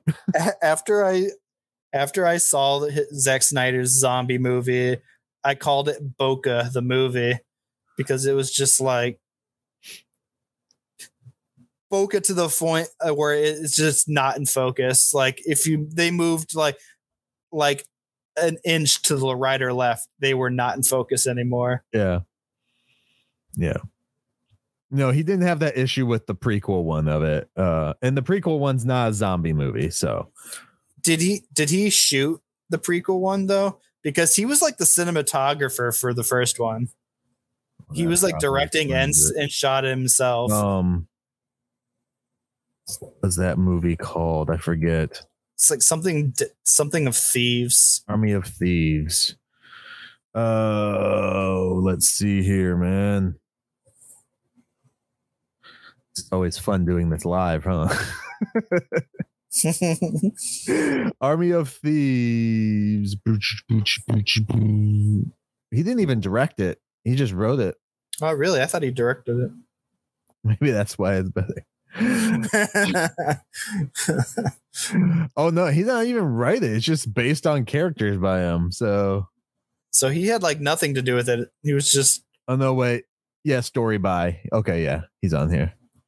The story by. All right, so you're talking about the cinematographer was not him.